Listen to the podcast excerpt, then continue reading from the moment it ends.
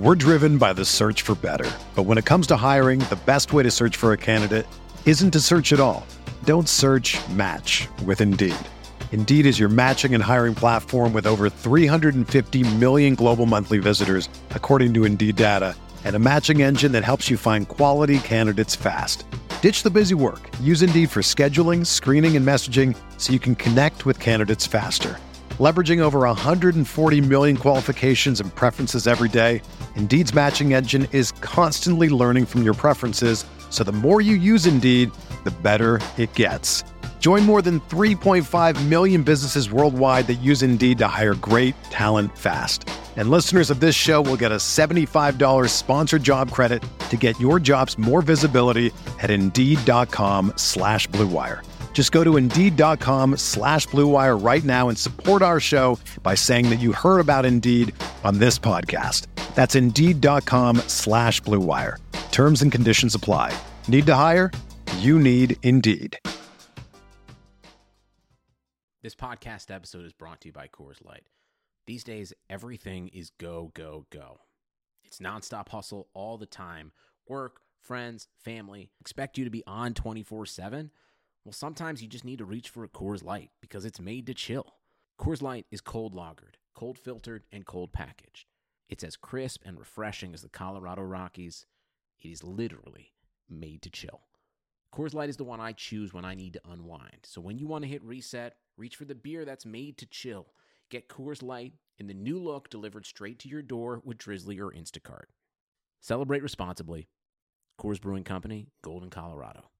Support for this podcast comes from Wild Turkey Kentucky Straight Bourbon Whiskey. Let's tune in to their one on one with Jamal, a real bartender from Old Fourth Ward in Atlanta.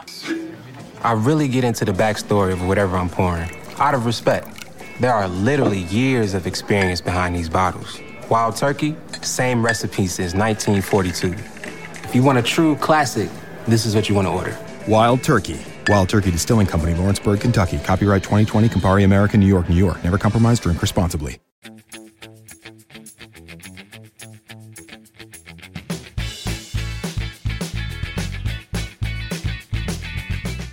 At the beginning of last year, if I told you that Victor Moses started however many games he did, you'd be like, oh, yeah, we finished ninth.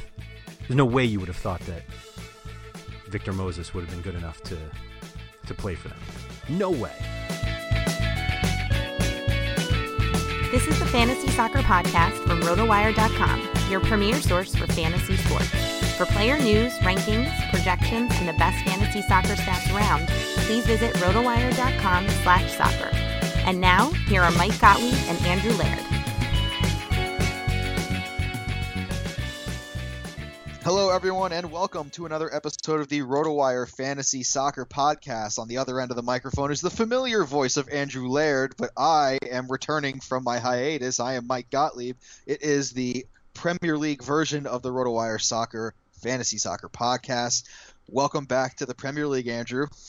Yeah, it seems like I was talking to somebody the other day that was like, didn't the season end like a week ago? And I was like, I actually feel like it ended like a year ago. Like it seems like forever since it ended, which is weird because like man, I just love the off season. But but uh, I don't know. I'm I'm now we're now I believe uh, 29 days away from the from the opener, somewhere around there. So Yeah, that- we're I think close. That's the number that I think that's the number Dominic Solanke is going to wear for Liverpool. Oh. So, you know, I, I think we're that many days away. Okay. Okay. Uh, but uh, it, it's it's good to be kind of back. I mean, we're not going to start weekly yet, probably until you know maybe August. The week of, my yeah. guess. yeah, like the week of, sure. Uh, but no, we do have a nice show for you planned today. We are going to talk about uh, probably the biggest news of the week for fantasy Premier League fans is that the official game opened up. Uh, their draft version will open up, I believe, next week and we will also talk about uh, our best ball draft, and we'll talk about. I'll briefly talk about the ranking summit, even though it happened a little while ago. Um, just a lot to get to in a jam-packed show. So let's, without further ado, uh, get started. Uh, th- there's too many uh, social awkward moments for me to recount just for once on this podcast. So uh, follow me on Twitter at Sports by Gotti. That's Sports by G O T T I uh, for more socially awkward moments, with which there are plenty. And of course, Andrew is at RotoWire Andrew. All right. Let's start with uh, the biggest news of FPL opening up. I think we've both drafted teams. Uh, I'll start with my strategy first, Andrew, because I know our teams are slightly different. Um, mm-hmm. I used to be of the opinion you should never spend like more than the bare minimum for defenders and goalkeepers. I stuck pretty close to that, but I did have a few defenders that start with the number five. Mm, so yeah, I know. Yeah, I've I've invested 1.5 million more in my defense than I usually do. Uh, it did not start with goalkeepers though, because I got two goalkeepers who I actually like this season.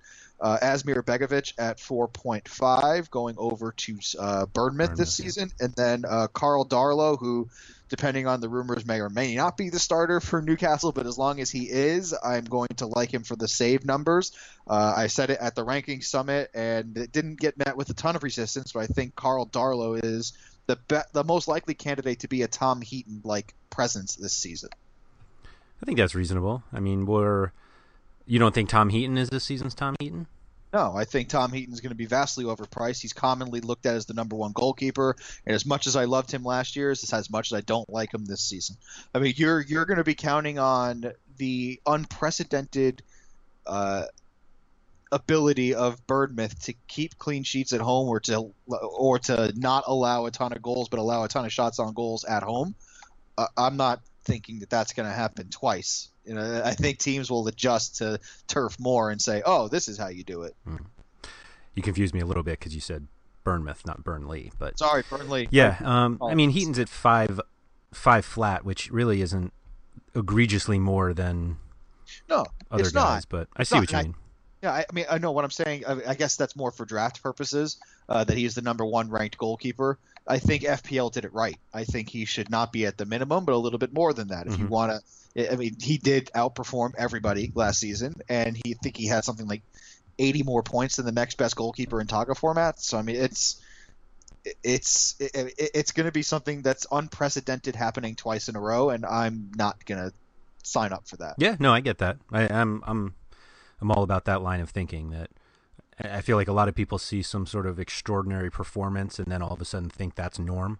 And yeah, uh, yeah Heaton's season last year, particularly because this format is traditionally so clean sheet dependent, and to have somebody who really didn't get that many of them, but because of these astronomical save numbers made up for it, that uh, yeah, a repeat is seems unlikely, especially since their defense is a little different this year. Agreed. Uh, Asmir Begovic, on the other hand, people forgot, I think, because of his time at Chelsea and how insignificant he was, which I said as soon as Chelsea signed him that he'd be insignificant. But they forgot how good he was at Stoke. Yes, he was pretty good. So, I mean, it, it's not that Artur Boruc was incompetent. He isn't by any means, but he's not Asmir Begovic. Uh, so, Bournemouth have the ability to one play possession and actually keep the ball a little bit against bad teams, and they, you know, tactically speaking, Eddie Howe is pretty good at his job. I mean, he's going to be the next Arsenal manager at some point, right, Andrew? we'll see. Uh, but Asmir Begovic, I think, is in line for a very good season this season. Uh, I, am not going to say it's. I'm not going to say he's going to be the number one goalkeeper or anything, but I do think for 4.5, you can do a lot worse. For sure, for sure. And his name, and his name could be Karl Darlow. um, yeah, it could be. I think uh, looking building my team, I'm trying to go a little differently this year, only because I just tended not to like. I haven't been good at this game ever, and a lot of it is because I give up because uh, the game just feels like way too restrictive. Like the, you don't get points for a ton of things. The, the bonus point system is like outrageously.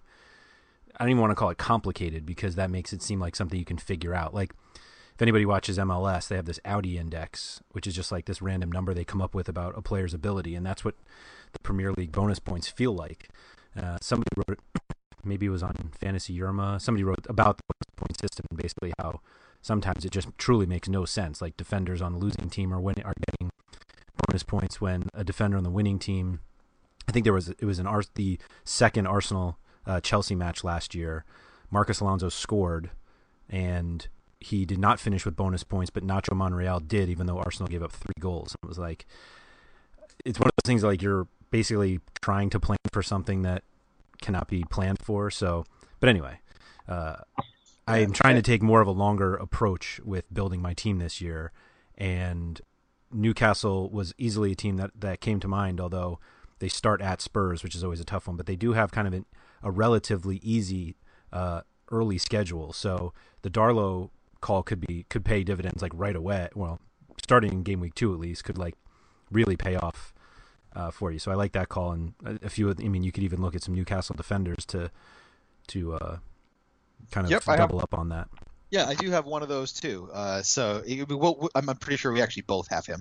But we'll, let, let, but I mean, as far as your goalkeepers, who did you select? Uh, I, I took Darlow as well, although I, I mostly started with um, with Ben Foster because West Brom has a fairly easy early schedule. Um, they play home against Bournemouth, and then they're at Burnley and home against Stoke in their first three. Um, oh, sorry, and then they play at Brighton. So, uh, you know, it's uh, if I can uh, kind of play those two together, that's basically what I what I tried to do. I've uh, there are some a number of great articles out that we don't have on our own website because we just uh, we don't do a ton of FPL coverage, but essentially the strategy of picking uh, alternate goalkeepers, uh, meaning you, you know you can find teams Oh, that kind of match up, right? Home keepers, you know, one's away, one's home, one's away each week, and uh, you know over the first six weeks or so, you can find kind of a good, um, good combination of of uh, keepers. I think Crystal Palace is another one that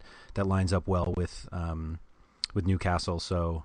Uh, and they also, yeah, they tend to keep those regional too. So it used to be that Sunderland and Newcastle Right. were rarely ever home the same week. Uh, same when you know Villa, and, Aston Villa, and let's say West Brom were were in the league together. I mean, they tend to keep it pretty regionally based. Um, and typically, it's something like you know Arsenal and and, and Tottenham uh, that wouldn't be you know home at the same time. Mhm, mhm. Yeah, so you can certainly look at it that way. Although, obviously, with this kind of strategy, you're hoping to have two starting keepers on your team, which means uh, you're likely not going to spend up for Hugo Lloris and Peter Cech, you know, as an example. But uh, so I kind of been, been went on that route of trying to figure out at least to work from my goalkeeper and, and defenders who kind of have some early good um, alternating options for the first few weeks, which is clearly a strategy that requires a lot of work, which is uh, not really what I want to do.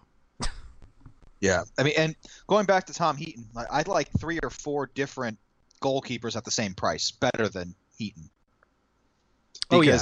I mean- at the same price as Heaton, you have guys like Jordan Pickford at Everton now, Yep. uh, which I think is a great transfer in. I still believe in Kasper Schmeichel, especially if uh, the rumors are true that De Gea is trying to force his move out of United, which means that they would definitely target Schmeichel I guess. for, for the second generation Schmeichel. That, that one, I'm saying I like that one the most if it happens. That's a really far fetched idea, though. People forget how good Fraser Forster used to be. I'm not sure if he'll ever return to there, but someone who definitely was really good last season was Jack Butland. Yep. Who was also at five flat for Stoke. So I mean, there's there's just other goalkeepers with better you know better brands than Tom Heaton. Even though I love Tom Heaton, but still not the same brand. Yep, yep. I mean, the uh, Fraser Forster was the highest scoring uh, goalkeeper last year, who was priced the same or less than Heaton. I mean, it's only 15 points that he finished behind. Like Heaton, I think slowed down towards the end of the season, but it's one of those things that again, you're you're going to spend like you could spend five five for Peter Cech, who scored 134 points last year, or five flat for Forster, who scored 130, or four and a half for Boruc last year, 120. Could be Begovic this year and, score even more. So, uh, it's not like it's not like you can just pick any goalkeeper, but you certainly don't need to think about this as much as spending. You, you, you can think enough of where do I not spend up, and that's it. I think you should spend much less time than what we've talked about goalkeepers. How's that? All right, I think they're a little more important than that, but um, but yes, we've spoken quite a bit about it. hmm All right, let's move on to defenders. This is actually a place where I've given a lot of thought this season because I usually don't invest anything, but I've invested in three places which I consider an investment because they're at five flat. Okay. So I, I think Cedric, priced at five flat, will be one of the most highly owned defenders, Mm-hmm. uh, just because he's an offensive threat and Southampton. It's a Southampton defender, which isn't terrible, but it's not great uh, for for for uh, for clean sheet purposes. Uh, another one is Nathan Ake. I happen to love him when he was on Chelsea. I still like him on Bournemouth because he was very valuable on Bournemouth when he was playing Bournemouth last season. Mm-hmm. And then lastly, I think Marco Silva is going to do a great job defensively at Watford. and Daryl Janmaat at five flat to me is a tremendous value. Okay. So I mean, those are the three that I invested in, and then I have a four or five Geoff Cameron and a four or five DeAndre Yedlin, keeping it na- uh, keeping it USA at, at, on the bench. but for week one, I actually have uh, I believe that I have um, I believe I have Janmaat, one of them on the bench because of the matchup. I just forgot who. Um, yes, it's probably Janmaat. Uh, I, Yeah, I think I think I think he's at Spurs, something like that. uh, he uh, I don't know. I I had it just a second ago, and anyway, I I spent much more than you did.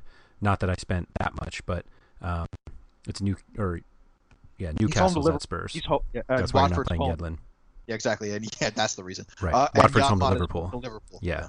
Uh, so I agree with you on Cedric. Um, that that's just very cheap for a Southampton defender, uh, let alone one who attacks as much as he did, does. The um, Southampton have a really, really favorable early schedule, um, enough that not I own I not only had Cedric, I also have Ryan Bertrand.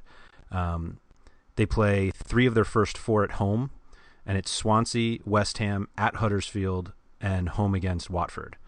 And it's like I see no reason. I actually had Fraser Forster in my team at first, and eventually moved him down to Ben Foster just because I wanted to spend some somewhere else. But uh, I I actually kind of went with a double stack with my defense uh, because I have Bertrand and Cedric, and then West Brom also has an, a fairly easy early schedule. They're home against Bournemouth to start, so I went with Michael Dawson and Jonny Evans, uh, which Gross. some people can consider a triple because I have Ben Foster as well.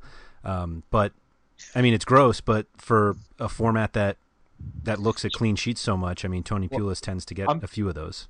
Especially when they don't have 40 points yet, which is impossible at this stage of the game. Right, right. Uh, and, I uh, also well, mean, I'm, spent- su- I'm surprised you didn't go Gareth McAuley then. Uh, McAuley's a little banged up, and I think he's actually a little more expensive because he uh, he had a few goals last year, which for a defender is you know there- there's it's why Nathan Ake was such a good fantasy option last year. It was these goals. It wasn't that Bournemouth was this like defensive force, but um, yeah, McAuley. Um, actually, he was the same price, so maybe it was just the little uh, alert thing that worried me. But uh, I also spent five five on Nathaniel Clyne just wanting gross. some of the the Liverpool, um, yeah, the Liverpool defense because they start Watford and Crystal Palace, which um, for somebody like Clyne, he, who was one of the higher scoring defenders last year, it seems worth it. And it was more that the five five, like the the half a point, didn't get me anything anywhere else. So it's it was kind of like if I can if I have five five, I might as well just use it on somebody that I theoretically could play anytime they're at home. I, I cannot tell you how much I do not like the the Nathaniel Clyne pick. Okay, How much how much did Clyne cost? Five five. five five, yeah.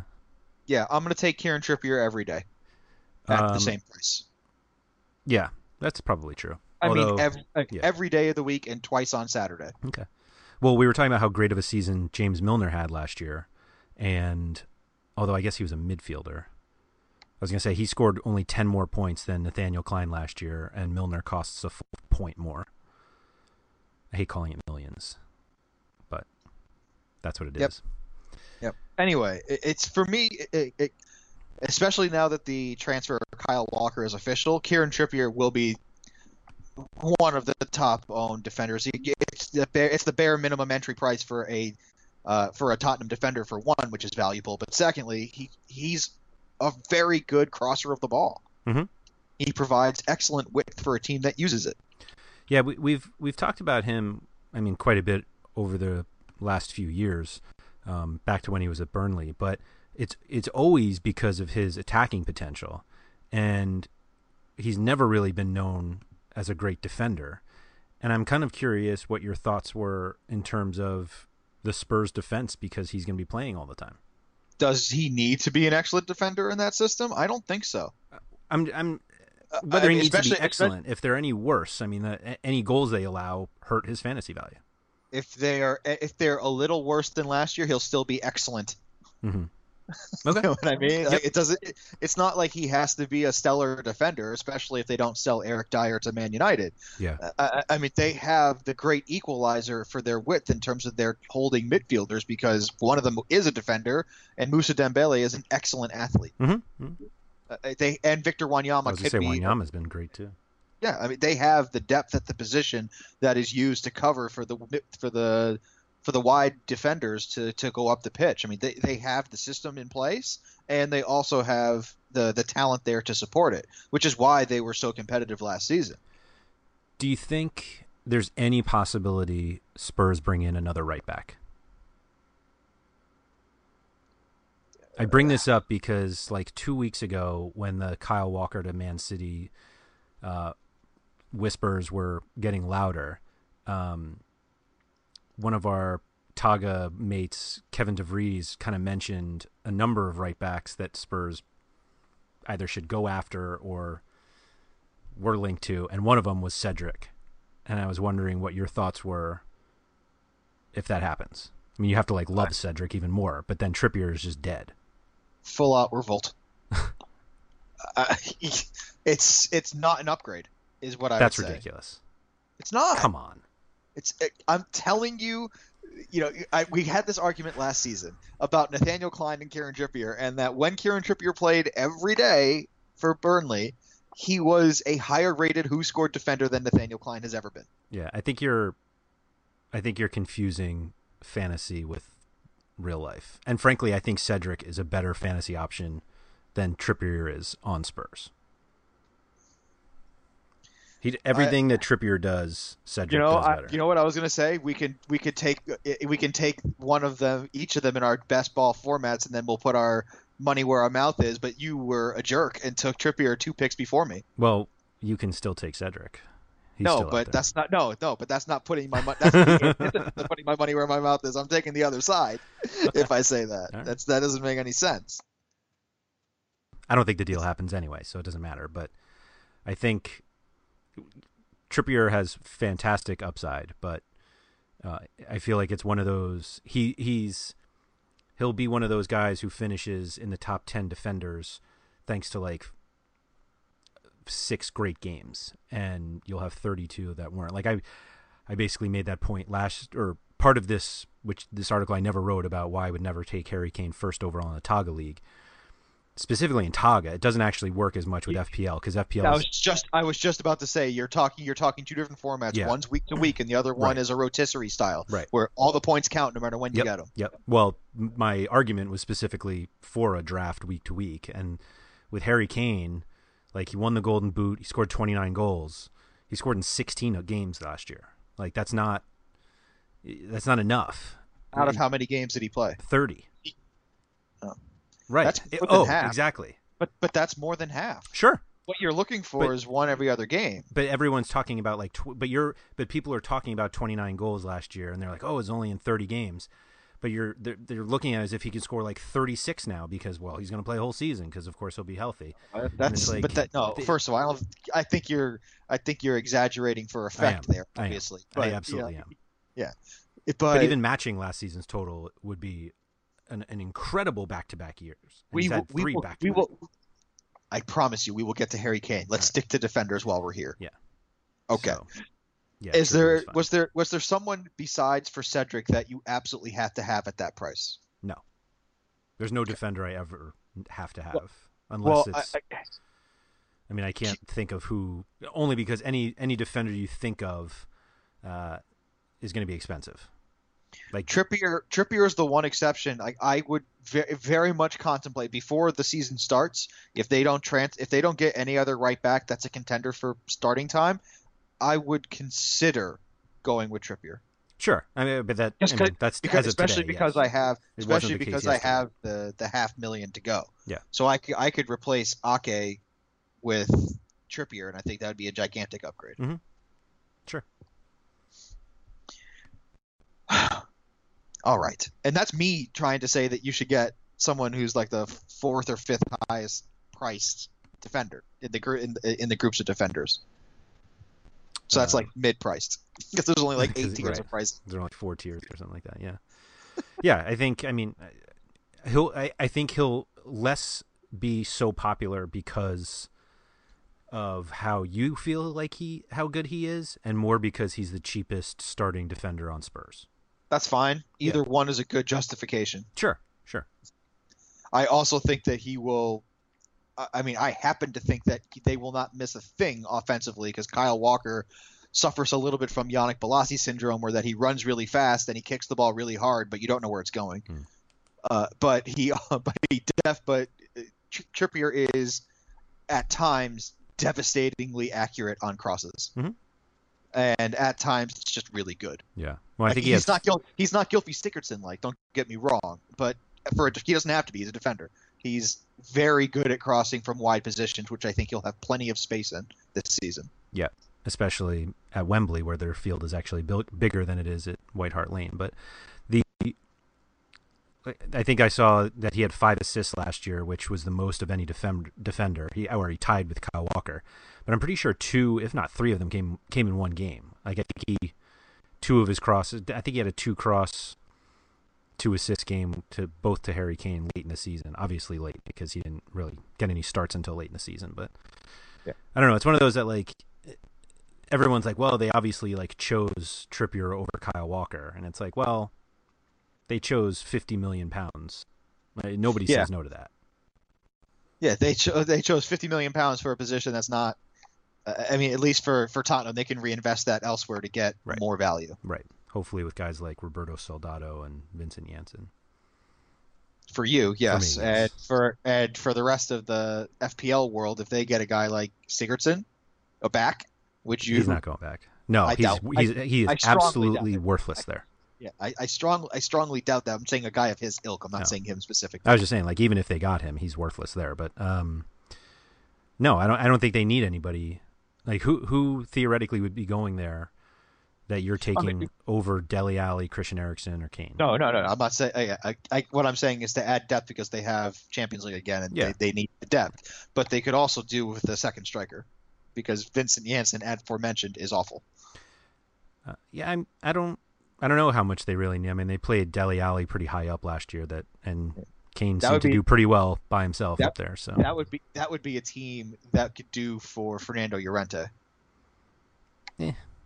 Uh, not for 50 million, clearly, Yeah. but it's just what I'm saying is they could use that money, like keep that money to do what they will with, and also still have Kieran Trippier, which is Right. a great thing. Yeah. All right, uh, man, I'm so jacked up. I have so much to talk about, but we'll try to keep it short. So let's go because we have other things to get to. So let's go to the midfield here. I was surprisingly tame in my midfield. I didn't too. go too high. I didn't go too low either. I am almost positive, knowing you, that as soon as Ruben Loftus Cheek was loaned to Crystal Palace, you put him right in your lineup because he's 4.5. easiest decision the entire year. Yeah, I didn't do it. Uh, so He's probably not even going to play. Like that's the thing is it, it was less that he was going to be great and more that like maybe he would play. And four and a half is like it's better to have something if you have a injury or somebody doesn't make the lineup and you have to have a sub in. It's nice to have something at four and a half than literally nothing. Yeah, so for me, I went with the I don't care if all five of them start every week Mhm. route. So well, you could I- start all five. Yeah, you know, but you know, you know what I mean. Like if it, if if it if it turns out that due to positions that I have to take all my midfielders for a strange reason, fine. You know, that's the position where I think it's safest for me. Okay. Now, I have Christian Eriksen at 9.5, Philippe Coutinho at 9 flat, Mm. Sigurdsson at 8 4 Wow. eight, eight, uh, sorry, 8.5, uh, Silva at 8 flat and Wilfred Zaha at 7 flat. Wow. Wow. Just balance. Yeah, sure is. Huh. Um, what are your thoughts on Sigurdsson at Everton? Uh, depends on uh, Ross Barkley, but I do believe that Ross Barkley and Ronald Koeman are successfully not getting along enough that Sigurdsson would just take his place. Um, even if I mean, th- th- they're not gonna they're not gonna pay fifty million to not play him, but like even if Barkley plays, Barkley's not taking any set pieces. So Yeah. Yeah, you you hit the nail right on the head, and you also could see Sigurdsson take penalties but Lukaku not there. Uh, right. Um, yeah, those are. Although Bain, I bet Baines gets the first No. shot. No. Um, No. No, I- I- if Why they not? do that, it is a mistake. No, the, I am still of the opinion that Leighton Baines is too old for his position in that system. But we're It talking about it penalties. it- we're not It talking showed about well, uh, what I'm saying is, is he shouldn't be even be on the pitch. Oh, well, is he's- my is whether he should be or shouldn't be. He will be. Mason Holgate is a better defender. He'll be on the other side. Uh, for Seamus Coleman briefly, yes. Oh, when Seamus Coleman comes back from injury. I was gonna say I'm not sure it's brief. Coleman's not coming back anytime soon. Yeah, It- so Fair. the reason why I wanted to bring up Sigurdsson is, and it was kind of a point I made with Lukaku, in that Everton's beginning schedule is so unbelievably brutal that Lukaku is literally like a total stay away, fantasy wise, because of this early schedule. And yet, you mean you mean Manchester United's Lukaku? no, no, no, when he was on Everton, I'm saying Oh, you would Okay. you'd stay away from him. The move to Manchester United made him an immediate play. On the flip side, Gylfi Sigurdsson is like a decent option now, starting with Swansea. But if he goes to Everton, there's no way you can play him the first six weeks of the season. I would feel totally comfortable. He's literally at Man City, at Chelsea, home against Spurs, at Man United. Like you're you're wasting salary cap on a guy who's that expensive in those matchups. I mean, I see your point, but he's been facing that his entire career, Okay. and he's and he's not he's not doing it against and- those teams. That's the problem. Remember, this format is totally goal and assist dependent, and these ridiculous bonus points that we don't even know what they come from. but getting 14 crosses, which won't happen playing against Chelsea, like that that doesn't help you in this format, and that's what that's what worries me about this move to to Everton. On the flip side, uh, if you look at who's left from Swansea, who has a decent schedule early on, who takes set pieces when he leaves. As crazy as it sounds, I think it might be Tom Carroll, who is also Gross. four four point five. Just gross. I know, I know. Uh, be- But uh, let's. I want to. I want to test your theory here for a bit. The other 8.5 midfielders are Riyad Mahrez. Yep. Would you like him better than a Everton Sigurdsson? Yes, for the first six weeks, I would. Uh, Leroy Sané, Um, maybe. and that's it. Yeah. Okay. And then you get that when you drop down to eight, you get to guys like Yeah. Raheem Pedro, Sterling, yeah. uh, Pedro, and, and you know Bernardo Silva, who I think is going to get the Sané treatment from last season. Right. He won't start at first, but they'll ease him in. Yep, I agree with that. Uh, but then you get to guys like Mkhitaryan, who would be intriguing, but not. You have to see him play. Yep. Uh, it, it's such a curse. He's so talented, but it, it, I would actually even potentially consider Pogba at eight flat, but Mhm. even still, that's risky because the one thing he did, the two things he didn't do last season was uh, score goals Yeah. and get assists. Yep. Now, one option that would be intriguing with or without Sigurdsson would be Davy Klaassen at Maybe. Everton. Yeah. I mean, That's another guy, by the way, who would take set pieces potentially. if Sigurdsson doesn't come. Correct. Right. Yeah. I mean, I I think I have, I would have Mahrez significantly ahead of Sigurdsson based on this schedule. Another th- another thing to point out for me, uh, you have to keep a lookout for the Eden Hazard injury that he suffered before the summer. And Willian. yeah, bingo. Willie on at seven flat. Yeah. You nailed you nailed it.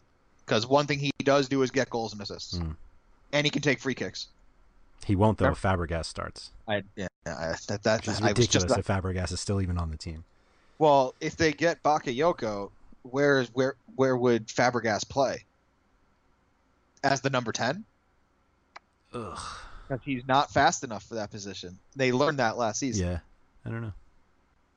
Just you know, it doesn't exactly fit. Would be It's all matchup. I mean, obviously Fabregas isn't going to start 38 times, so you know you'll have Bakayoko and obviously Yeah, Matic will be gone, but But but back to my original point, that 8.5 salary zone, you know, outside of David Silva at eight, who I think is a steal at 8 Mhm. because when he is healthy, the ball runs through him. yeah, but you don't get points for ball running. Fine, he has the opportunity to create the most amount of assists because he has the ball. Oh, it's De Bruyne. I mean, De Bruyne still has. They both, well, they both do. Is my they both do, but I actually do think that it's more Silva when he's healthy, at least from what I saw last season. Yeah, I mean they they mixed it up a little bit, but Well, I, I mean, I remember we were saying that it was like a down year for De Bruyne. He had like 18 assists, something like that, something Yeah. crazy. tw- 21 fantasy assists. Yeah, it just it's just something absurd, That's right? nuts, that, yeah. That's yeah. So I mean, I, I, at the ranking summit, people were not too high on De Bruyne for some reason. Uh, they just didn't like him, and a lot of it was the fear of David Silva taking the touches. And I was. This is outrageous, by the way. I, I'm glad I wasn't I, there for that. Well, I mean, I, I basically said if he was a forward, I would take him like first three, De Bruyne, but he's not.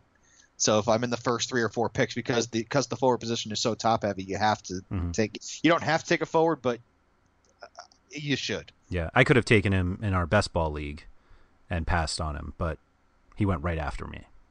Yeah. It, we'll we'll talk more about that Yeah. in, in a The, bit. the the thing that that makes me more comfortable about De Bruyne is that every player that Pep has brought in does not play De Bruyne's position, whereas he's got so many interchangeable pieces uh, on the wings and up front, and David Silva is really the only one who can do some of the things that De Bruyne does, and David Silva doesn't play full seasons. Like this is just not, not recently. yeah, it's not going to change anytime soon. He's not getting younger. He, he does not he does not suffer from Benjamin Button disorder. Right, right. So, like, De Bruyne feels like one of the, the safest players in this lineup, even though people try to talk, oh, I don't know if Pep really likes him, and he played a little further back last year, which is why Silva played well, but like 21 assists in the Fantasy Premier League game. And he, you know, he a also hit a ton year. of posts. And he also hit a ton of posts. right, he did. That's right. He led the league in, in hitting the woodwork. Uh, it was. It, I remember you could have had telling me that. like, like literally one of the biggest seasons ever. Yeah, I, I remember one of the one of the biggest posts that he hit was against Chelsea when they were about to go up. Yep. He would have put uh, City up two over. 0 Yeah, that game would have been over, and then Chelsea score on the resulting counterattack after he hit the post, and Yep. then took the lead later on. I mean, it's just like that could have been a very different, you know, scenario just in terms of the season and ter- definitely in terms of that game. Yeah. Now let's focus on this season though. Uh, your midfielders outside of Loftus Cheek at 4.5. Um, I I have De Bruyne. Um, I and then I kind of basically just went with fillers because I, I just didn't feel great about. I don't know how I feel about the the the midfielders yet, and I basically paid up a little bit at forward, but I ended up with Pogba at eight. Um, I took Andros How much was Townsend De Bruyne? uh, ten flat. He's the third Okay. most expensive. Yep. Um, Pogba at eight, Andros Townsend at six, and Matt Ritchie at six. And I basically think I'll probably play a four-three-three, and because of that, like the Townsend and Loftus Cheek are are totally replaceable to me, and I'll there's no way I'll have both of them by the time the season starts. And if I find somebody cheaper, I'll probably upgrade Pogba. But um, You won't find someone cheaper than Loftus Cheek. well, not Loftus Cheek. No, Townsend. I- I'll certainly can. I just I'd like to see how that team goes. But uh, I want to go back to your team for a minute because uh, at the same price as Christian Eriksen, there's Sadio Mane, who has been your boy for years, and I'm surprised that he's not in your team. Uh, two things. It, uh, uh, you know, Mo Salah doesn't bother me in terms of Mane's potential touches and all that, Totally agree with that. but Naby Keita does. If that happens, I'm not saying that I'm I, I'm anti Sadio Mane because I'm not. I love Sadio Mane, especially in that system. Uh, I do want to see him on the pitch first, for one, Yeah. uh, coming back from injury, uh, especially because of the type of injury it was Yep. and the type of player that he is, depending on speed. Right. Even though Um, you're so optimistic about Yannick Bolasie coming back, and but Sadio Mane's lesser So- injury. Hold on, hold on. I'll spoil it. I'll spoil it uh, a little bit later. I will ask the audience to select one of my, my last keeper for the EFSA league that we're in. Uh, and one of the options, when I say that I'm so optimistic, I'm wondering if I should keep Yannick Bolasie at a dollar. that's that's my level of optimism. One dollar. No, it's not one dollar. It's a spot. It's a keeper spot. Oh, and that, that I'm going to take. We'll we'll discuss that later. All right. Okay. Stay okay. tuned. But anyway, Stay tuned so yeah, my level of optimism is not exactly through the roof. why does Keita? Why does Keita affect what you think of of Sadio Mane? Oh, uh, have you seen Keita play? Yeah, I mean, but he, they're not going to be next anywhere near each other on the field. Like Keita will play in that line with Wijnaldum and There's only and one ball, man. Can. There's only one ball. Yeah, but Mane's not a ball hog. Like he doesn't. I, His touches I- aren't nearly high enough to. I'm just, the- unless you think they're gonna, you know, increase the total number of goals from last season and keep the same percentages of distribution. Which I do. I, I actually think Lallana's the one who gets hurt the most, and he Oh, had def- seven goals defi- and seven assists. but, uh, uh, don't don't get me wrong. I think Lallana is the one that hurts the most because he will be on the bench. Yeah. But I don't think that Sadio Mane's numbers will improve from his pace last season with Keita and Hmm. Salah both on the team. Okay. Uh, you- that, that, that- it's just it's a distribution thing. It's not a talent thing. It's not a fit. It's every. It's just everything else. Okay. Okay. So of the Mane Coutinho, oh, you have Coutinho, right? I have Coutinho. Okay. No one, but your your KDB theory. No one does what he does. So you have you chose Coutinho over Salah. Oh yeah. Okay. Oh yeah. Okay. Absolutely. I'm not sure if Salah starts. Oh, the, oh, he absolutely does. You think Lallana goes to the bench? Yeah, yeah. Yep. No doubt. Solid. I mean, what what what he- what drove him away from Chelsea wasn't his talent. It wasn't his production even. It was his attitude, and it was his, um, we'll put it this way, lackadaisical efforts. Mm. How'd that work for have How'd that. that work for Eden Hazard? Yeah, I know. All right, I'm not saying it's a perfect system. It's not. Look at Patrick Bamford. It kind of worked there for Palace. You know what I mean? Like it's it, we can go back and forth on when that works, when it doesn't. But my my overall assessment with fit here is that if Salah doesn't have the wherewithal to track back as much as he tracks forward, he will be on the bench permanently. Um, Because we saw what happened with Liverpool last season when their midfielders didn't help that defense. yeah, I think, I think you're you're looking at Chelsea Salah, not Roma Salah. I'm His, just his over under for goals this year is 14 and a half, which is Yeah. really high. I'll take the under every day of the week. Well, of course you would, but uh, that's a high number. That's a, like an expected high number, High, it's a high number for anybody, right? but let, let alone a midfielder who could suffer from rotation. I'm I'm much more optimistic on him than than you are, Uh, he specifically in on- terms of playing time. I was about to say he will be on your teams and he will not be on Yeah, mine. he is on my team. He is on my best buy he, team. he's he's on my OPP list. Or Other best people's problem. Okay. Okay. Do you think they Yeah. score the most goals this year? Liverpool? Yeah. Nah, City. Okay. And I don't think it's close. Okay. I, I I think City are going to outscore the rest of the league by like ten. Okay. Minimum. I mean, Bernardo Silva is he's pretty good, and he won't even play Mhm. for the first half of the season. Mm-hmm. They have so much depth, and let's just say, even A lot of they attacking depth. That's going to be their problem. Yeah, well, I'm not. They don't. Have, I'm not saying they're going to win one 0 Yeah. I'm saying they're going to win like four two. Okay. That's and those are fun games to watch. Yes. Just you know, th- those are the games you want to see, not Yep. the Chelsea one 0 two one affairs. Yeah, th- th- uh, from a neutral perspective, you definitely want to see City play. You do not want to see Chelsea play. Mhm. Yeah. Okay. From midfielders, I think we have now. You know, I'll ask you the same question. Was there a midfielder that was a no-brainer for you? Um. Not. to me, the answer, to me, the answer was no. Yeah. No, there wasn't. Uh, I I Alexis think- Sanchez is so expensive. yeah, too much. and while he was awesome last year, uh, it, it yeah, it, it felt like every at every tier there was oh I oh I could always take this guy or oh I really like him and like oh but this guy's the same price like just what we are saying Coutinho and Salah, um, Sigurdsson, Sane, Mahrez those are all like really equal. Eriksen, Mane, and Dele Alli like in that upper tier. Uh, there were a ton of guys that I really liked, and Yeah. understandably, I'm- the I'm lower giving- you went, the less I liked guys, and so. But there was yeah, really jumped out at me. I'm sure plenty of people will go, uh, you know, try to grab some of these, um, some of the promoted players, Aaron Mooy or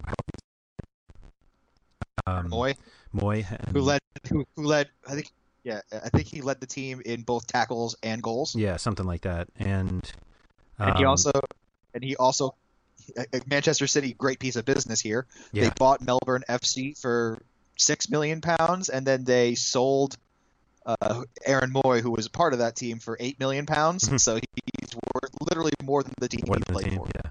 Uh, basically, I mean, we've been admirers of Matt Ritchie for a while, and he's six flat. But uh, I I go back and forth on what Newcastle is going to do this year. So the expectation that he'll be a great fantasy option isn't really there. And then um, I don't know. The I think So- n- nobody jumped out. No. So my thoughts on Matt Ritchie, and this is this came up during the ranking summit. Uh, I told them that he's likely going to be on a lot of my teams because I'm very comfortable in a Togga format, drafting him in like the fourth or fifth round Mhm. in a 10, 12 team league. Right. Like, no problem. Sure. Uh, and the reason being is because there are so few midfielders where the ball is going to go through him. There's really not a ton of options unless you think John Joe I was Shelby gonna is say John Joe Shelby's not one to shy away from the ball though. No, but he can also ping passes out to the Mhm. to Wit, and that's where Matt Ritchie does his business. And also set pieces. He takes all of them. Did you? Well, it doesn't take all of them. I think doesn't Shelvey take a few? Like the really long distance ones that could be shots, but like no, like the the ones that count, the ones that result in chances created, Yeah. that's a Matt Ritchie set piece. Yeah, Ritchie was a one, two, three, four, yeah, fifth rounder for us in this best ball league. Yeah, taking in the round that I was gonna likely take him, but I took Morata instead. Yep. Just just because I like to gamble, and at the time it seemed like a good idea. Mhm. Um, now, as an example, in the ranking summit, we did a fantasy when we did a mock draft there. I took Morata in the second. hmm Just you know, I I, I like Morata a lot, but in best ball I couldn't gamble as much than just a mock draft.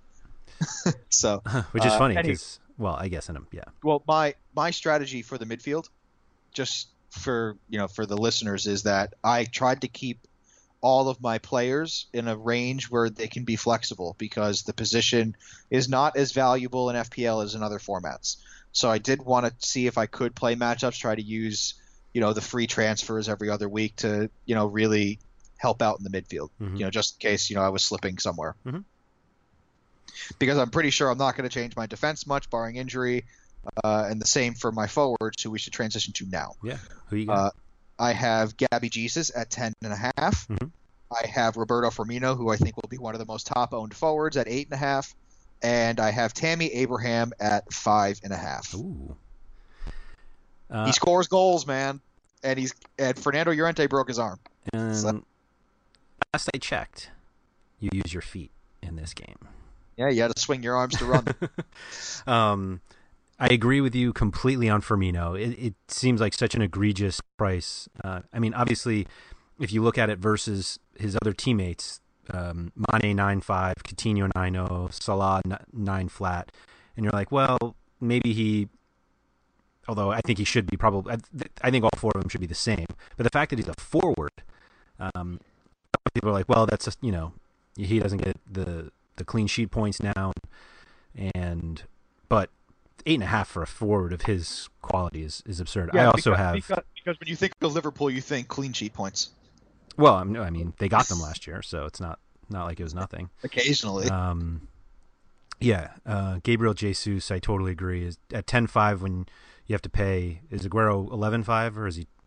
Uh, yeah, he might be eleven five. Like it, it, I struggle to see where where you are are worth. You're going to get paid for your uh, gamble of taking Aguero instead of Jesus.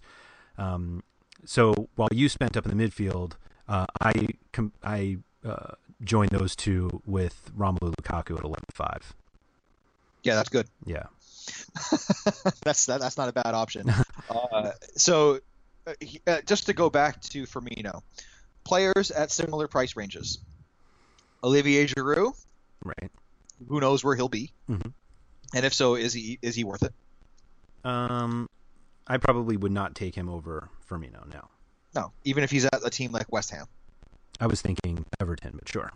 Although it Sure, sounds like he's going to France, but I'm about to say that, or Marseille, which doesn't qualify. right. Uh, Michi Batshuayi, unlikely to start. Ugh. I Who don't going to start why. if Costa leaves? They're, whoever they bring in, Oh, okay. someone not on team yet. Okay. Uh, it, it- whether it's Aubameyang or Belotti or Morata, one of those three. Mm-hmm. That's that would be, if I had to guess, that would have been it. Okay. Uh, Jamie Vardy, eight and a half. No way. Exactly. Uh, actually, who- let me non sequitur. No matter what the prices are, who do you like better, Vardy or Iheanacho at Leicester? Oh, it's funny you said that. I was talking about this earlier today. I, it's definitely still Vardy. I, I Ian is one of those that like I got to see him on another team because his his stats right now are so team dependent. Like everyone's like, well, he has this great like conversion rate, blah blah, blah and it's like he has like David Silva and Kevin De Bruyne setting him up, and when you go from that to, uh, you know, Lanzini at West Ham or possibly Mar- Mahrez or Demarai Gray, like Mark Albright, and like those guys are not setting up the same way, and so um, I like him a lot more at West Ham than I do at Leicester. Unfortunately, he's at Leicester. Well, he's not there yet. Oh, he's all signs point to him being at Leicester. Well, I mean, the signs were pointing to West Ham like three days ago, so now it's two days and we're at Leicester. But anyway, like, did he even start at Leicester? He starts up front with Vardy. they always play two up front. I don't see why he wouldn't. But they, I mean, is he better than Islam Slimani, who's also does Oh, not start? no, no, oh, no. First of all, they would they would get rid of Slimani Well, if they get Iheanacho. right, That, that but- is that is definitely the plan. But my point is that Slimani didn't even start. So why yeah, do we think Slimani's not the same player. I mean, he's much closer to Iheanacho. Iheanacho is much closer to Slimani than he is Okazaki. Oh, yeah, but I mean, I'm there's saying Okazaki, I think, is, talent gap there too, though. but Okazaki, I believe, starts over Iheanacho because of how oh. well or how well they think he plays with Vardy. That's if that if that's the case, then they deserve whatever's coming to them, Leicester. Period. We haven't seen Iheanacho play in a two two striker set yet. He was always by himself. Maybe had one game with Aguero. Yeah, he, yeah, he was. Yeah, he was always by himself with David Silva, with Kevin De Bruyne. With, No, no, but I'm saying if he was the only he was the only guy up there. Fine, you could say that, but he had so much. He had such a supporting cast that is that really? that's my issue? point. But that, that's my whole point. He doesn't. He's not going to get that at West Ham or Leicester. It's it's closer with West Ham, I think. That's fine. I, I, I think we're. Uh, are we splitting hairs in that both are not significantly important? Sure. Okay. Uh, one thing I wanted to mention from the ranking summit is that Josh King was a darling of the of the ranking summit. Everyone loves Josh King. I don't. Is it because of Defoe?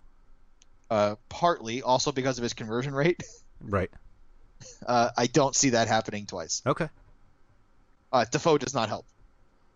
And also, Callum Wilson is still kind of a thing, but Uh, three three knee surgeries later. yeah, I wouldn't. I wouldn't think he's a thing, but I mean, I- like he's literally just a thing. Like, Right. He's there. right, but- he's a guy.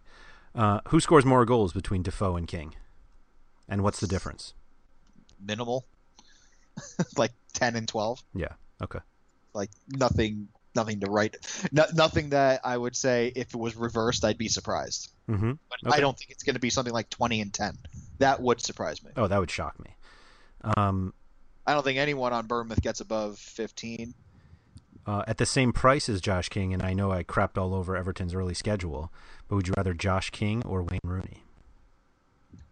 Uh, pass.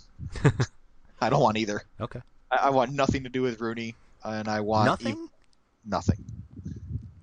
like he has scored in hundred percent of his games since he came back. So has Alex Lacazette, who we haven't even talked about. Yeah, no, we haven't. We Who? should. Yeah. Kind of a big deal. yeah, we both we, we both took Gabriel Jesus over him.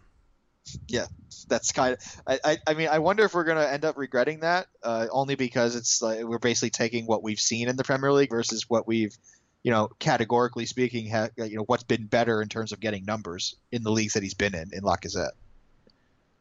What do you mean?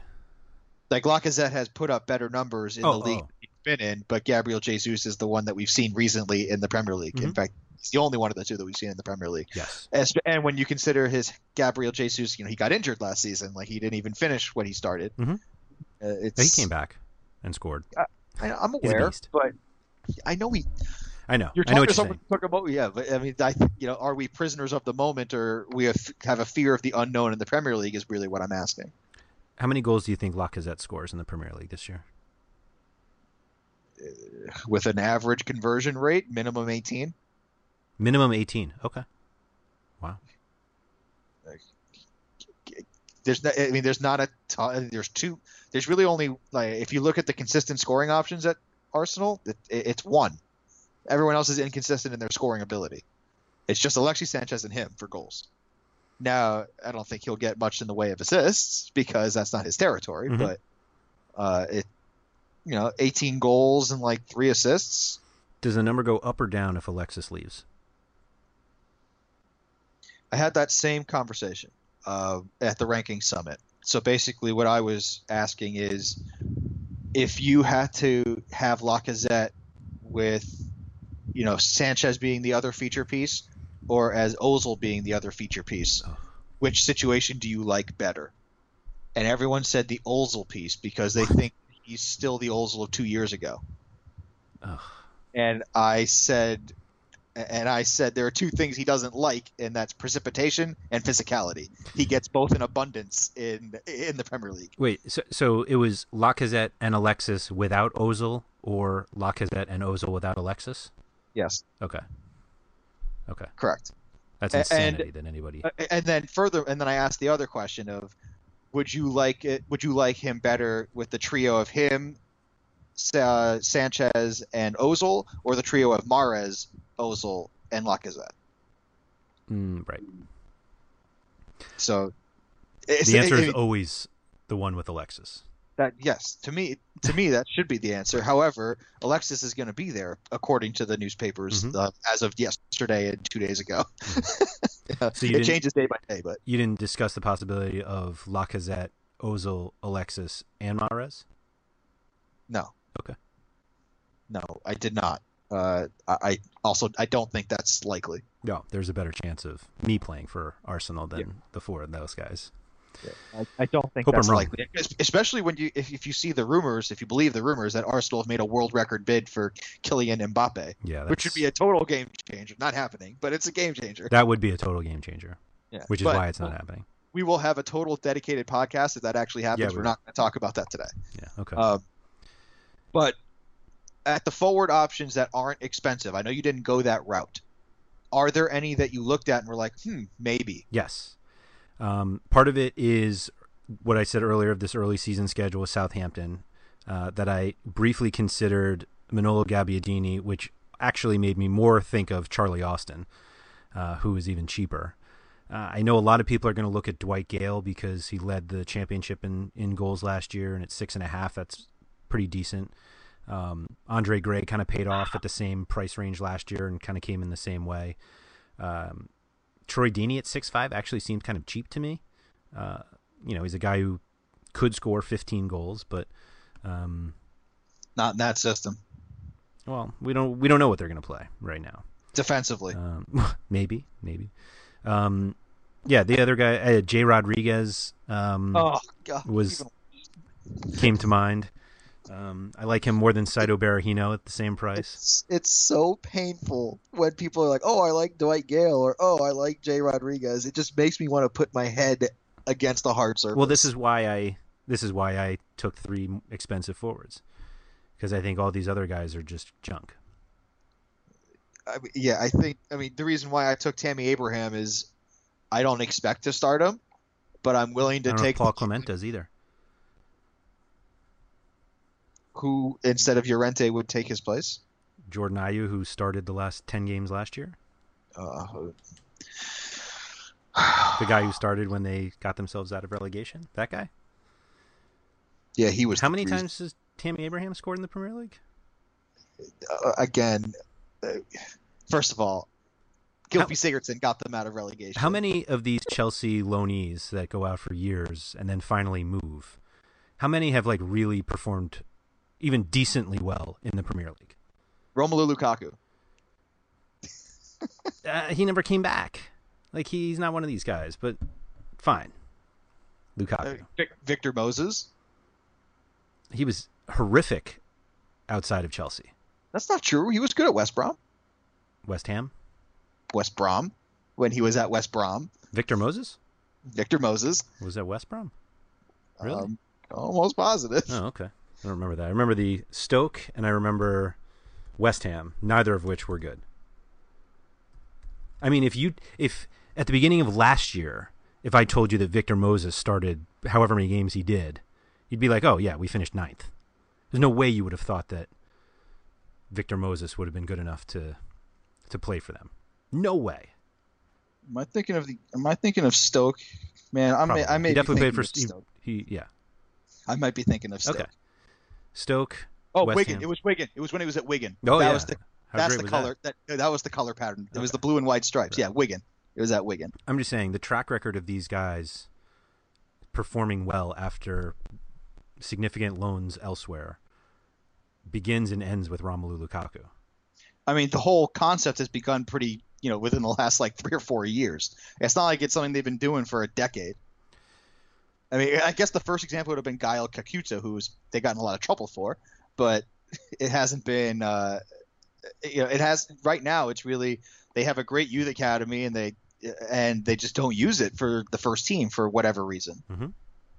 Uh, I mean, Nathan Ake is another player, if you want to look at it that way, who's performed well outside of Chelsea. Ryan Bertrand is another one that's performed well outside of Chelsea.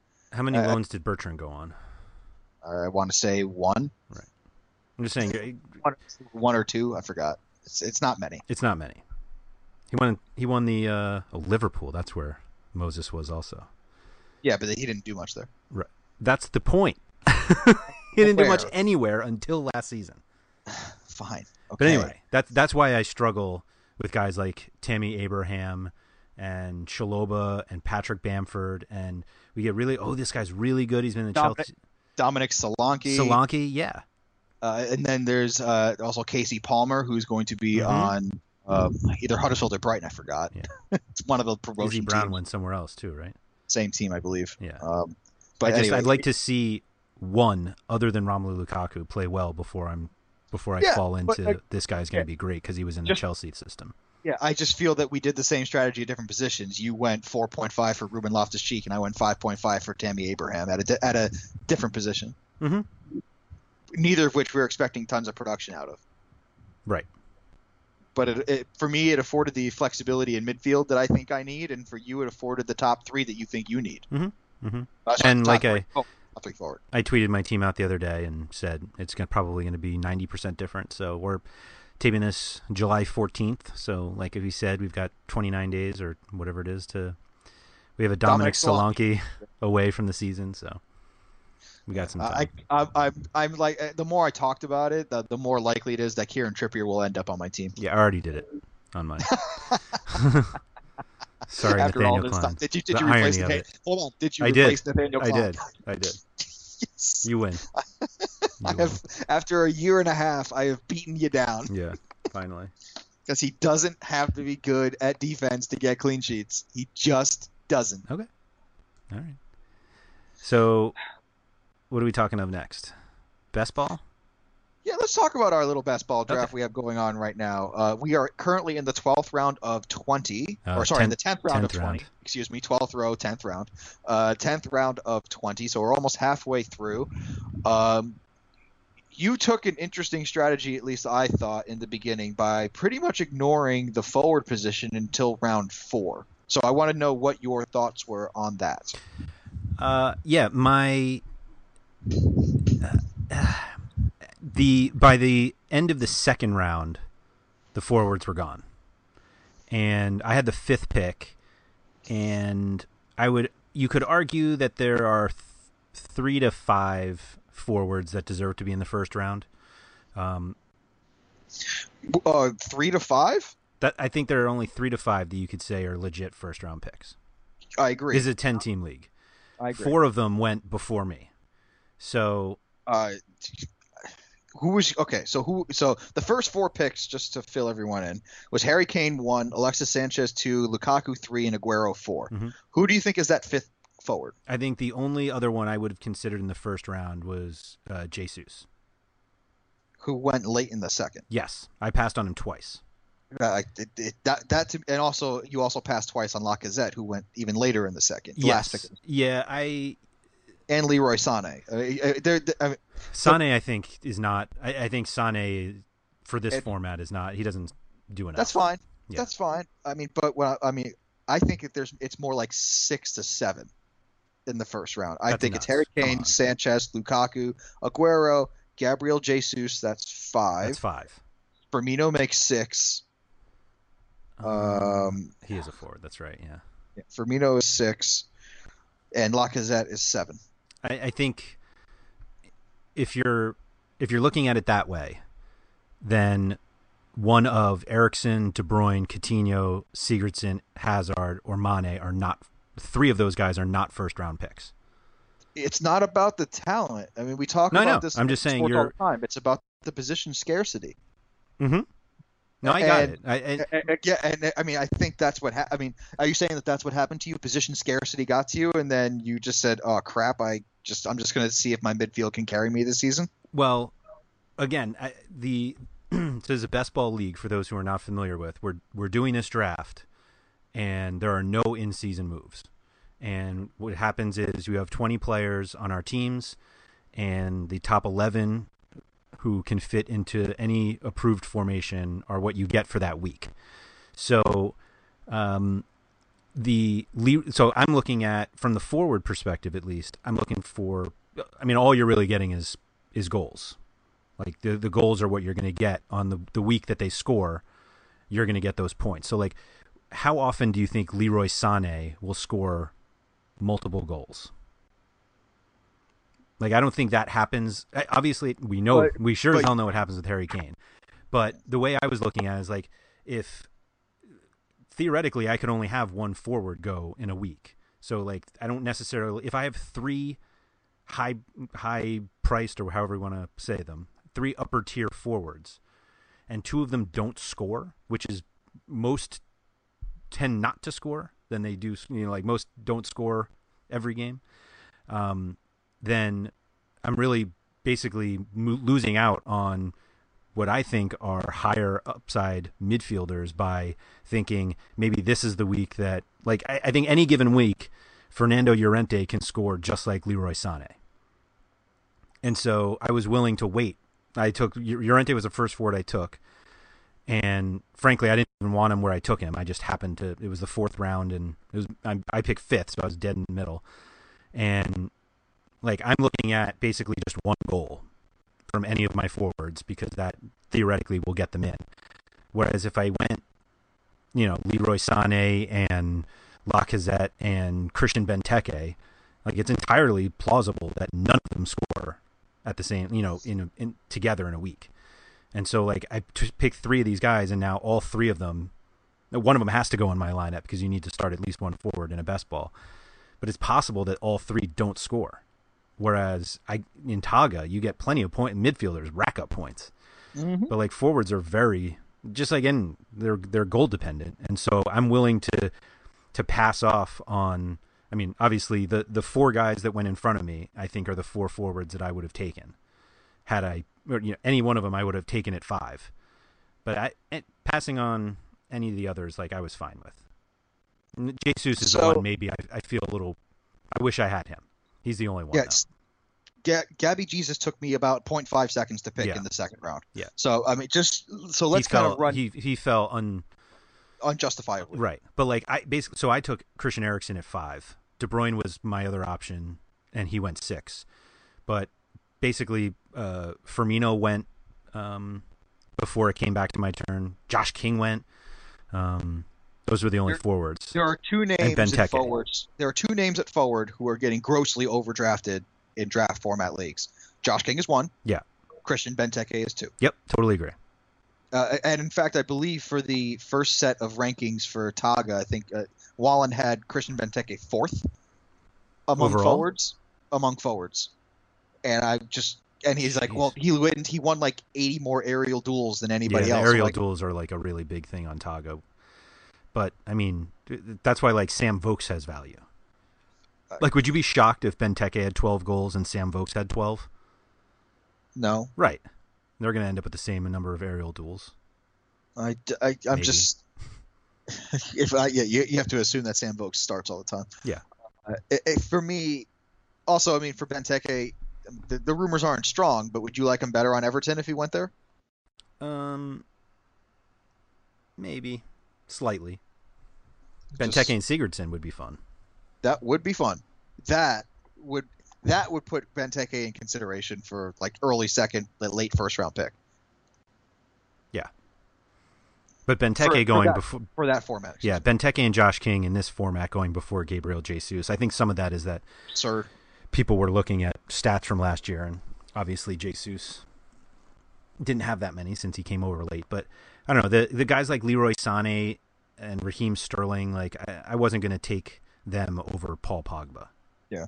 Whereas for me, you know, three of my first five picks were forwards. Yep. You know, I, I had Lukaku, I had Gabriel Jesus, and then as my fifth pick, I took Morata, as I mentioned earlier. Yep. Uh, that's a gamble because as of right now, he's not in the Premier League, so I may Mhm. get zeros from him every week. Yep. And what was also surprising to me is, I mean, I, in my midfield, I, you know, I'm, I think my later round midfielders are actually more valuable than the ones I took early. So I have David Silva in the third round and Mkhitaryan in the fourth round, which you can argue, you know, they're rel- actually my first my first four picks are all Manchester based players. yeah, really. Annoyed me to no end. Right. Um, and you know, And you grabbed Mkhitaryan Silva. later. Yeah, I know. Mkhitaryan and Silva will be headaches all season for me Totally if I agree. pay, attention. It'll just be a total headache. However, this is where I want to get into it with you here in terms of the midfield value you can get in the mid rounds because I think there's a lot of it. Uh, so in my in the sixth in the sixth round, I have Davy Klaassen, who, you know, for all intents and purposes now is the the player that uh, Ronald Koeman wants to be in the middle of his midfield. Mhm. And that is that holds lots of value in Togga, especially if he has offensive talent, which Klaassen does. Um, I think in theory it does, but like, Yeah, oh, yeah, of course. It's it's someone new in the Premier League. You haven't seen it. no, no, no, not so much that, but like, that was basically Ross Barkley's spot last year, and like he wasn't that great of an option. He held value. If you if you took Ross Barkley in the sixth round, you got your value out of him. Yeah, yeah, I suppose. I'm You're not right. saying it's You're a right. steal, but it's it's worth it's worth it in that round. Yeah. And and then when I expect the next pick of Aaron Mooy, who is in Togga, is going to be vastly underrated. Yeah, he should be. Uh, like I like I yeah, because he led his team in tackles and in goals last Mhm. season. So it's that that is unprecedented uh, value. So he could rack up a lot of different stats for you. Now I'm not saying he's gonna, even though he led his team in goals, it's not like it's a ton of goals. So Right. I don't want to I don't want to overinflate his value. That's why he's a seventh rounder and not like a third rounder. But like Ross Barkley. Aaron Mooy, sure, Aaron Mooy has value, and Mhm. then who I think is even a bigger steal is in the ninth round of Will Hughes. Uh, he is uh, the promising player. Chris Mozinski will talk him up as much as you ask him about him. Mhm. Uh, as a as a as a Derby fan or as a Derby fan, I don't know how they pronounce themselves. I believe it's Darby. Uh, Fine. Uh, they have a really basic Ram logo. That's how I know it's them. Anyway, uh, Will Hughes is a galloping ghost. You can barely see him. Uh, he is translucent and is someone who needs to play night games under lights to be seen. um, he's very pale. And anyway, um, Will Hughes, um, he's a very talented midfielder offensively, very gifted. And when what we saw, what we saw last season uh, for uh, Marco Silva uh, as the manager of Hull is, you know, the likes of like Kamil Grosicki or someone who has talent will feature as the guy uh, in the midfield, and I believe Will Hughes has that ability to be that guy. Okay. But uh, when we look at the middle rounds here, even as we go across the other teams, you know, for you, Andros Townsend in the seventh round has value. Uh, you look across here, Ander Herrera in the sixth round has a ton of value. yeah, I like that that- pick. That, Matt, Matt Phillips has value. Pedro has value in the eighth round. Oh, uh, Pedro's a forward. I apologize. Uh, you know, Matt Ritchie in the sixth round of uh, I forgot which round is fifth round is has value. You know, these are picks that you will consistently see in every draft. Like, oh man, if only I you know didn't didn't need a midfielder or something like that. If I only needed a midfielder in that round, I think you'll still be able to get that in the mid round, which is another reason for me that forwards early is the way to go that's the long-winded way of where I was getting with my point. Yeah, no, I get that. Um, I think, yeah, I mean, once you fall out of that second round, the forwards are all the same.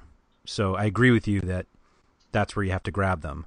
Um, the problem is if you do that, I mean, it's the same as in football. You know, if you take two running backs early, now you're getting these junk wide receivers or vice versa. So, um, yeah, the I, I think there's just a much clearer cu- cutoff. Like I think there's basically three tiers of of forwards, and the second tier, I believe the first tier of midfielders, who I think, who at least I thought I was getting two of, are better than the second tier forwards, and basically like the top tier midfielder and third tier forward is better than the top tier forward and third tier midfielder.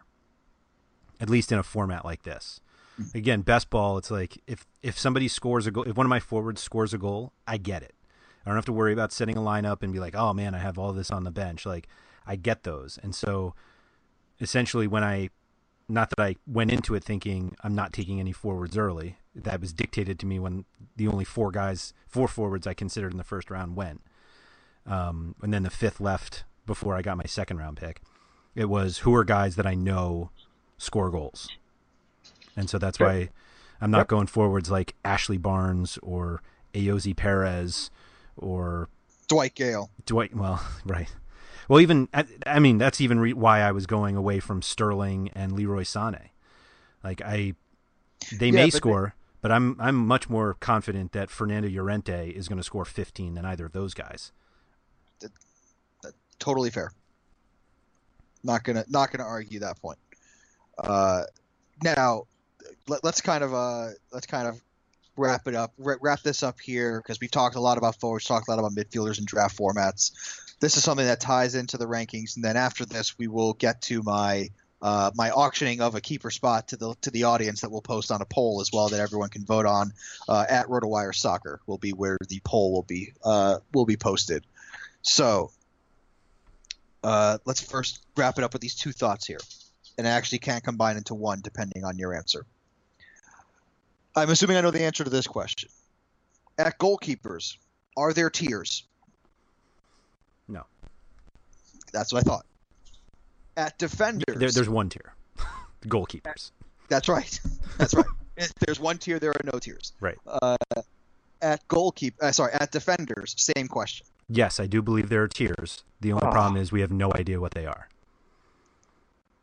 Like I think for, Now, the, on, way no, let, let- let me clarify. let me clarify. Thank you. Thank you. by the end of the season, we're going to look at the goalkeeper points and we'll be like, oh, yeah, they're all pretty much the same. Um, you know, maybe they're within 25 points of each other. It comes down, and even if it's more, it's going to be like one point per week. When we get to the end with goal with uh, defenders, I think there will be a very clear top tier. I mean, we saw that last year. Uh, Marcos Alonso was like well ahead, which was crazy because he didn't even come until September. But I think we will see that there is a group of roughly five to six defenders who are 50 points ahead of the, the next guy. But if you know who they are, God bless you, because we have no idea. Nobody thought Nicholas Otamendi was going to be a top five defender last year, but there he was at number five. Remember when Branislav Ivanovic was a top? Yeah, he was like number one, literally number one. And I said everyone was crazy. Yeah, you may have nailed that. Now he plays for Zenit. Yep. Yeah, so so so I, Siberia. I do think there will be tiers of defenders, but I don't think we know who they are. And Which you can make me says- anybody can make the argument like, oh, it's definitely going to be like Alonso and Kyle Walker, and um, you would absolutely put Trippier in there. I'm not sure I would, but um, but we don't know. It, it, it's actually less that uh, than it is knowing the guys who will be in that tier. Like you, you can argue, like I don't think anybody's going to argue with you that like Kyle Walker is not going to be a top ten defender, but that's What not where that you that's not where you win.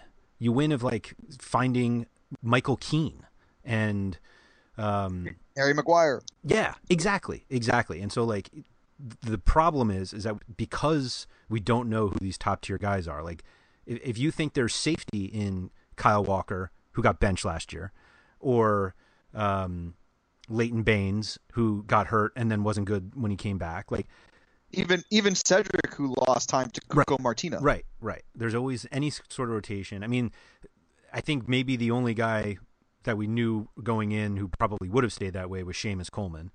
Um, but even then, he had like a pretty rough stretch at one point. And so, got hurt. yeah.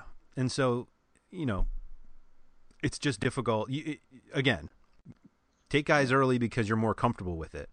But there's no way that you can like guarantee that these guys are going to be in the top. And it's most likely that other guys that you didn't even consider, including ones that are not even being drafted, will finish ahead of them. Bingo. Yes. That was a long way to say yes. well, I think and, there's a and, tier. and here's and here's my retort. if you can't predict who will be in the top tier, can you tier the defender preseason? I, I think the I think the tier is based on on comfort of expectation, whereas like uh, forwards, I think there's you you think more of upside, like oh this guy could score like 25 goals, and so I think he could be one of the best for, uh, forwards.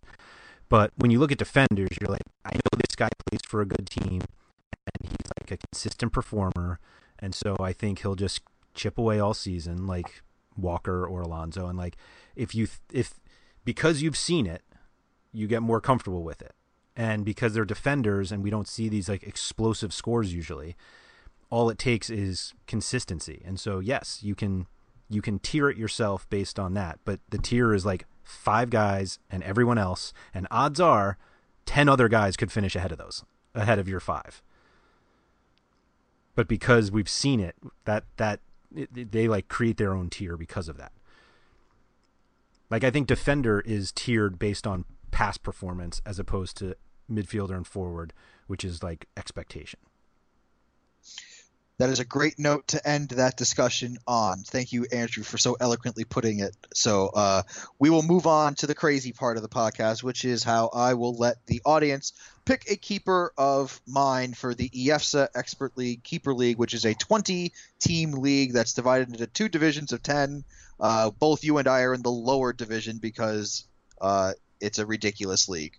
I'll just put it that way. We were, I think, I mean, what did we finish? 11th and 12th. We, we had a 20 team league last year. Top 10 stayed, bottom uh, 10 go. And I think we were 11 and 12 or 12. I mean, we, we almost made it. Well, I mean, at the end of the season, I had five people hurt. So, yeah. and I wasn't considering dropping them because I wanted to keep. It's, it's a keeper right, league. You don't you just drop your players.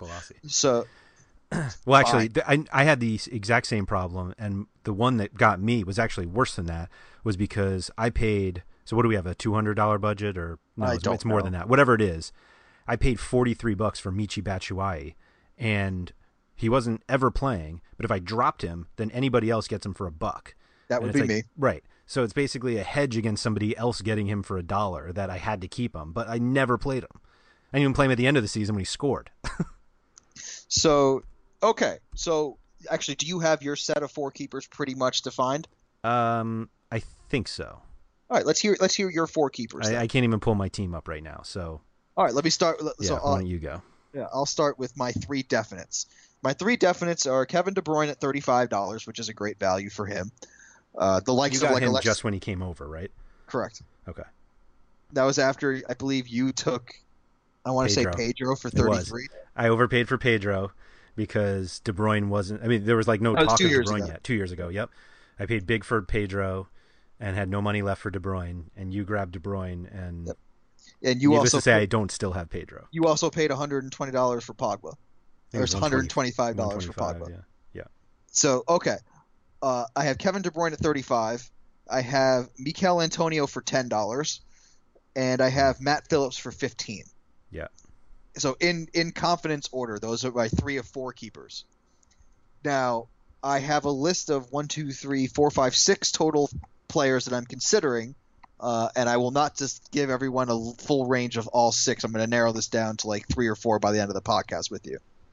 So Bolasie aforementioned at one dollar, Ilkay Gundogan at mm-hmm. one dollar. So the injury bug, you know, it hit, uh, and also expectedly for Gundogan. Mm-hmm. Uh, Martin Olsson at one dollar, who was sneaky good at Swansea, but that mm-hmm. team is going down real quick. Yeah. Uh, I have the Everton goalkeeper. We do team goalkeepers. That, right. So, last... so, so, that's the other thing. It's a 20 team league, and we play team goalkeepers. So, like, just think about that. Like, you go into the draft, and, like, you literally could end up with the worst one because somebody has to have it. It's not like there's, there's a 12 team league and you have guys on the waiver wire. You have to have one of the 20 starting keepers each week. Oh, yeah, that's right. There's only 20 teams. yeah. Like, you, there's no there's no bet. There's no waiver wire like, oh, let me just go pick someone up. They're all taken. hundred percent of the goalkeepers are taken. so I have the Everton goalkeeper at a dollar. So right. this year, so this year being, um, my God, uh, I, I know the name of him. I swear, it's uh, Pickford? Uh, Pickford. There we go. Yeah, uh, at one dollar. That's one of the that's one of the the leaders in the clubhouse, and me saying that means something because Mhm. I hate goalkeepers. Um, Demarai Gray at one dollar Mm-hmm. and Willian at 15 Mhm. The Willian one is sentimental. Uh, I love the way he plays. I love how he plays. I hate the way that he's never used because Yeah. Pedro is apparently a better Premier League player than he is. Yeah. Um, at fifteen dollars, is that worth the risk? Even though Eden Hazard might miss time at the beginning of the season. Yeah, I I mean the the way that I look at it is like what if you wanted him back, could you get him back for 15? I doubt it. And well n- yeah, I don't know. I doubt it. I Do you think think you could get Matt Phillips back for 5.30. 15?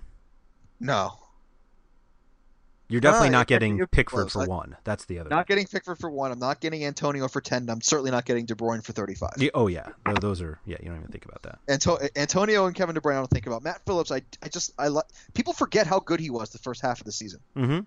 But that's your problem. You're only going to get a half. So once they hit 40, you're Once done. they hit 40 points, yeah, I, Yeah. I, I got to look to trade him. yeah. But once they hit 30 points, I got to trade him. Right. Long we have this uh, yeah, but you can't. close. We have this transfer window thing that Oh my God! Yes, it's like February. You have to hope that they blaze out the start and hit 40 and then give up by February. Oh God. Anyway, maybe I'll trade him in November. Who knows? Uh, Kevin De Bruyne, Yeah. Michail Antonio, Matt Phillips, and then I think the three choices I will give to the audience are Willian 15, Everton goalkeeper one, Demarai Gray one, Yeah. That's right. and then I will take whatever the audience gives me Okay. because Lord knows I am terrible at making important decisions when it comes to fantasy soccer. Yeah. I uh I would like to discuss mine. Yeah, let's do it. specifically the goalkeeper. So as you mentioned, I paid 125 for Paul Pogba, which um Can you get him back for that price, Andrew? um I assume so, but I don't know. Do you want to? I don't know. Um So are you going to throw him back? th- I don't know. The, the the because I so grossly overpaid for him. The way I'm looking at it is not will I keep Pogba for 125. It's will I keep these four guys for 129 because with after the draft last year or in the auction, I paid 43 for Batshuayi and 20 for Charlie Austin. Austin missed months and Batshuayi never played. Like my team is filled with cheap guys. And so I have uh, Gabriel Jesus for a dollar. That's unbelievable. Uh, right, right. I, I, because, because I, you know why? Because everyone was like on vacation in in it was uh, it was in January or Christmas December. something yeah, like that. Yeah, like it was like during Christmas or something like that, or right, after Christmas when everyone's on vacation. Right. So no one checked the league, and you picked them up well, for a dollar. no, it wasn't that. I mean, what do you mean? It's a the Premier League is packed at that time of the year.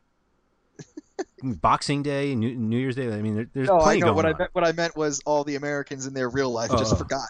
I actually think it was at, I think I think he registered in January, and I think it was right after the busy period, and then there was like an international break. Like I think that's when it was. Yeah, it was. Um, so anyway, whatever it was. Obviously, obviously, no one else paid attention to the Right. league at that that week.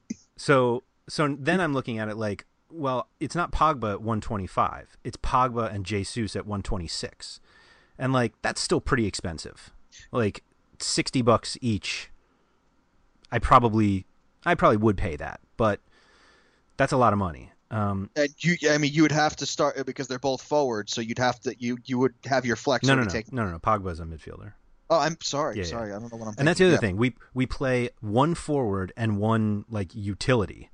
So, but there's so many times where you have no for like when I had before I had Jesus, I had Batshuayi and Theo Walcott, who, well, maybe I didn't have Walcott. Either way, I have Walcott at a dollar also, but I'm not going to keep Walcott at a dollar. The one that just became significantly better is Kieran Trippier at a dollar. Oh, So now I'm I will, thinking hold on, Pogba. hold on. Would, would you like to try to No. work a trade? No. Oh. So now I have Pogba, Jesus, and Trippier for 127.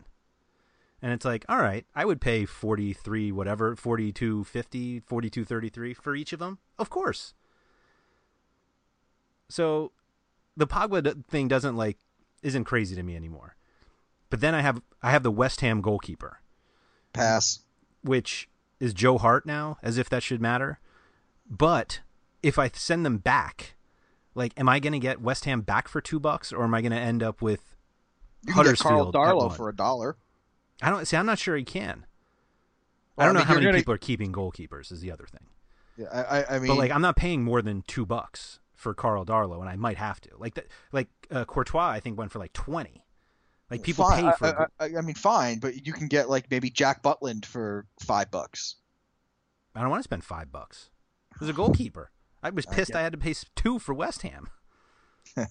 I'm, I think I nominated West Ham, and you oh, you bid me for two, and I, I did. said no. I did. And It I was said no. Yeah. Like nope. well, not only you said no, like everybody said no, and I was like, "Come on, guys! Like, how good is uh, Adrian or whoever was the uh, goalkeeper at the time?" Darren Randolph. Well, it wasn't Randolph. He hadn't It was, even. it uh, was it was Adrian at the start of the season. Yeah. So anyway, we have a salary cap too, which so if I keep Pogba at 125, that's obviously a significant knock to the what I can do in the draft in the auction. Um, but I have other like I have Antonio Valencia for one. Um, I had Wahbi Khazri at one, which I thought was a great pick until they got relegated. James Ward Prowse at one. Um, Marcos Rojo at one. Lamela at one. Like I have all these guys, but like you can only keep four, and I'm not sure Antonio Valencia or James Ward Prowse is worth possibly paying more than two bucks for a goalkeeper. That, like, that's my other thing. Like, if I give West Ham back, do I end up paying like six bucks? Yeah, for Butland or I assume Heaton gets kept, but I'm just trying to think of garbage. Like, do I want the Watford goalkeeper situation for Yes, eight you do. dollars? Yes, you do. Because again, that manager will. That manager plays defensively very well. The He's one that just Jose got relegated? disciple. That one? That guy? Yeah. Yes, that guy. Okay. Just checking. Just checking. Anyway, so I I will probably keep Pogba, It's just insane. Yes. Okay. but I have to like convince myself that it's not really Pogba at 125. It's Trippier, Jesus, and Pogba at 42 each. Yeah. Okay.